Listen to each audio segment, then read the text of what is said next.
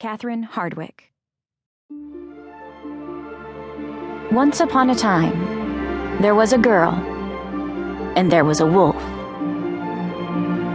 Part 1 Chapter 1 From the towering heights of the tree, the little girl could see everything.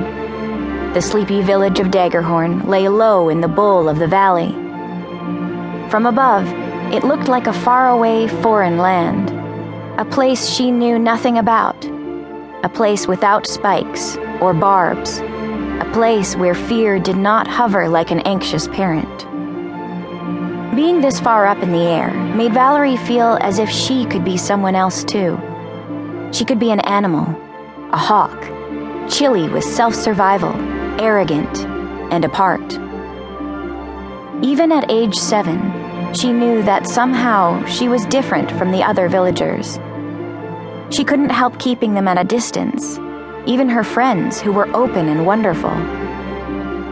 Her older sister, Lucy, was the one person in the world to whom Valerie felt connected.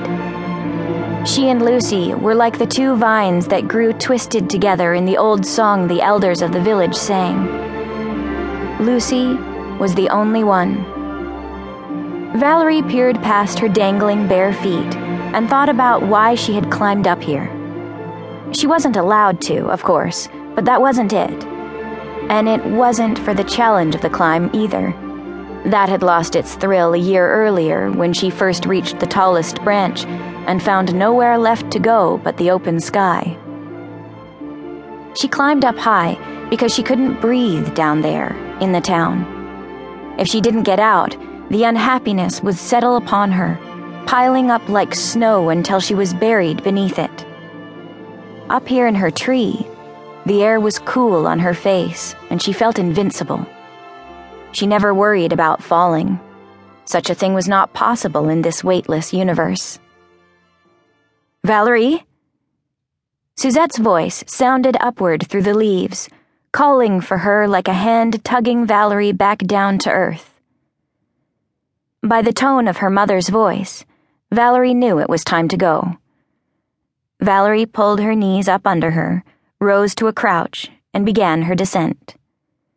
Looking straight down, she could see the steeply pitched roof of grandmother's house, built right into the branches of the tree and covered in a thick shag of pine needles. The house was wedged in a flowering of branches, as if it had lodged there during a storm. Valerie always wondered how it had gotten there, but she never asked, because something so wonderful should never be explained. It was nearing winter, and the leaves had begun to loosen themselves from their branches, easing their autumn grasp. Some shuddered and fell free as Valerie moved down the tree. She had perched in the tree all afternoon, listening to the low murmur of women's voices wafting up from below. It seemed like they were more cautious today, huskier than usual as though the women were keeping secrets. Nearing the lower branches that grazed the treehouse roof, Valerie saw grandmother float out onto the porch, her feet not visible beneath her dress. Grandmother was the most beautiful woman Valerie knew. She wore long, layered skirts that swayed as she walked. If her right foot went forward, her silk skirt breezed to the left. Her ankles were delicate and lovely, like the tiny wooden dancers in Lucy's jewelry box. This both delighted and frightened Valerie, because they looked like they could snap. Valerie, herself unsnappable, leapt off the lowest branch and onto the porch with a solid thump. She was not excitable like other girls, whose cheeks were pink or round. Valerie's were smooth and even and pale white. Valerie didn't really think of herself as pretty, or think about what she looked like for that matter. No one else, though, could forget the corn husk blonde with unsettling green eyes that lit up like they were charged by lightning. Her eyes, that knowing look she had, made her seem older than she was. Girls, come on! Her mother called from inside the house, anxiety bristling through her voice. We need to be back early tonight.